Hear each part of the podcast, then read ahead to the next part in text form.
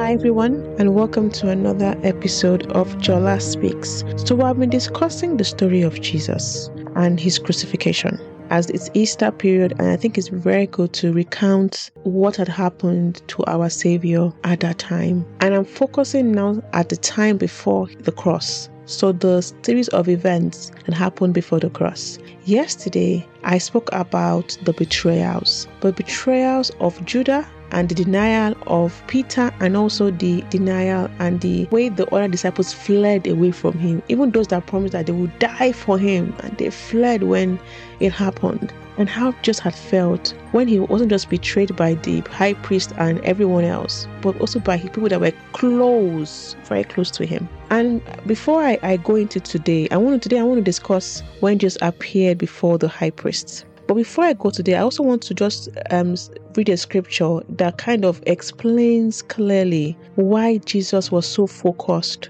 on doing the Father's will, despite what was happening to him. So I'm going to read from Matthew 26, verses um, 53 and 54. I had read this yesterday as well. And I read from the New King James Version. Do you think I cannot call on my Father, and He will uh, He will at once put at my disposal more than 12 legion of angels. But how then would the scripture be fulfilled that say it must happen in this way?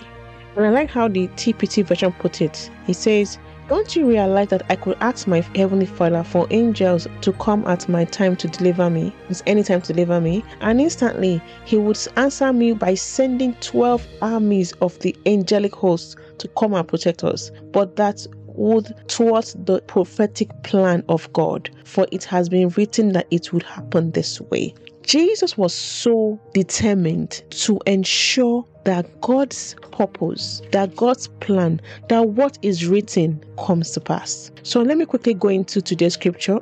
It is Matthew 26, verses 57 to 68. Now, I will normally have read the, the TPT translation, but because I want to read Jesus' words directly from as he said it and the and the account in the Bible, I would, I'm trying to read the NIV um, version. So I read from verse 57. Those who had arrested Jesus took him to Caiaphas the high priest, where the teachers of the law and the elders had assembled. But Peter followed him at a distance right up to the courtyard of the high priest. He entered and sat down with the guards to see the outcome. The chief priest and the whole Sanhedrin were looking for false evidence against Jesus so that they could put him to death, but they could not find any, though many false witnesses came forward, but they knew they was false. Interesting point. Finally, two came forward and declared, This fellow said, I am able to, dest- to destroy the temple of God and rebuild it in three days.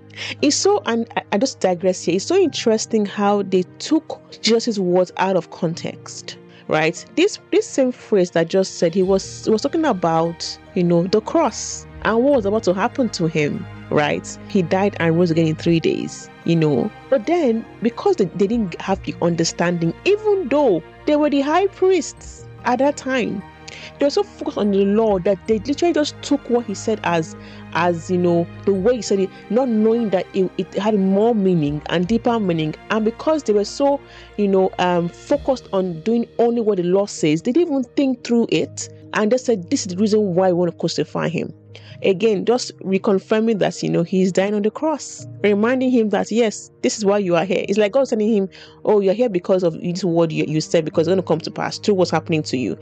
Then the high priest stood up and said to Jesus, Are you not going to answer? What is this testimony that these men are bringing against you? But Jesus remained silent. He knew he was so focused, and like I, I read earlier, on ensuring that God's word comes to pass that he there was no point of even arguing anymore. But like, let me just focus on my goal and aim today. Then the high priest, now going back to verses 63, the high priest said to him, I charge you under oath by the living God. Tell us if you are the Messiah, the Son of God. Verse 64. You have said so. Like, oh, like, you know what? Well, you said so. Yes, I am, but there's no point arguing with you. I know what my aim is. I know what I'm focused on. I'm going down the cross and let's just get going. So Jesus replied, But I say to all of you, from now on, you will see me the Son of Man sitting at the right hand of the Mighty One and coming on the clouds of heaven. Wow. He just gave them what they're looking for. They tried to find a way to pin him. They couldn't pin him down. Say, you know what? I'll make it easy. I'm telling you this. You you don't understand what I'm saying because again, they were so focused on the law. But let me give you enough evidence that you think you have, that that, that, that you think you need to crucify me because I want to ensure my father's will comes to pass. So focused. Then the high priest tore his clothes and said, He has spoken blasphemy. Why do we need any more witnesses? Look, now you have the head of blasphemy. What do you think? He is worthy of death, they answered. Wow. Then they spit in his face, struck him with their fists, others slapped him, and said, Prophesy to us, Messiah, who hit you? You know, in the um, in I think in the Luke um, version, it says that the soldiers blindfolded him and were slapping him, asking him, who slapped me. Like the level of humiliation. You know, God, Jesus is just so wonderful. Like the the love He showed, it's phenomenal. The level of humiliation that He went through and did not utter a word. It didn't make Him sin. It didn't make him get upset with this guy. In fact, as we as we go through this series, we find that I kept saying, "Father, forgive them, for they do not know what they are doing." So powerful.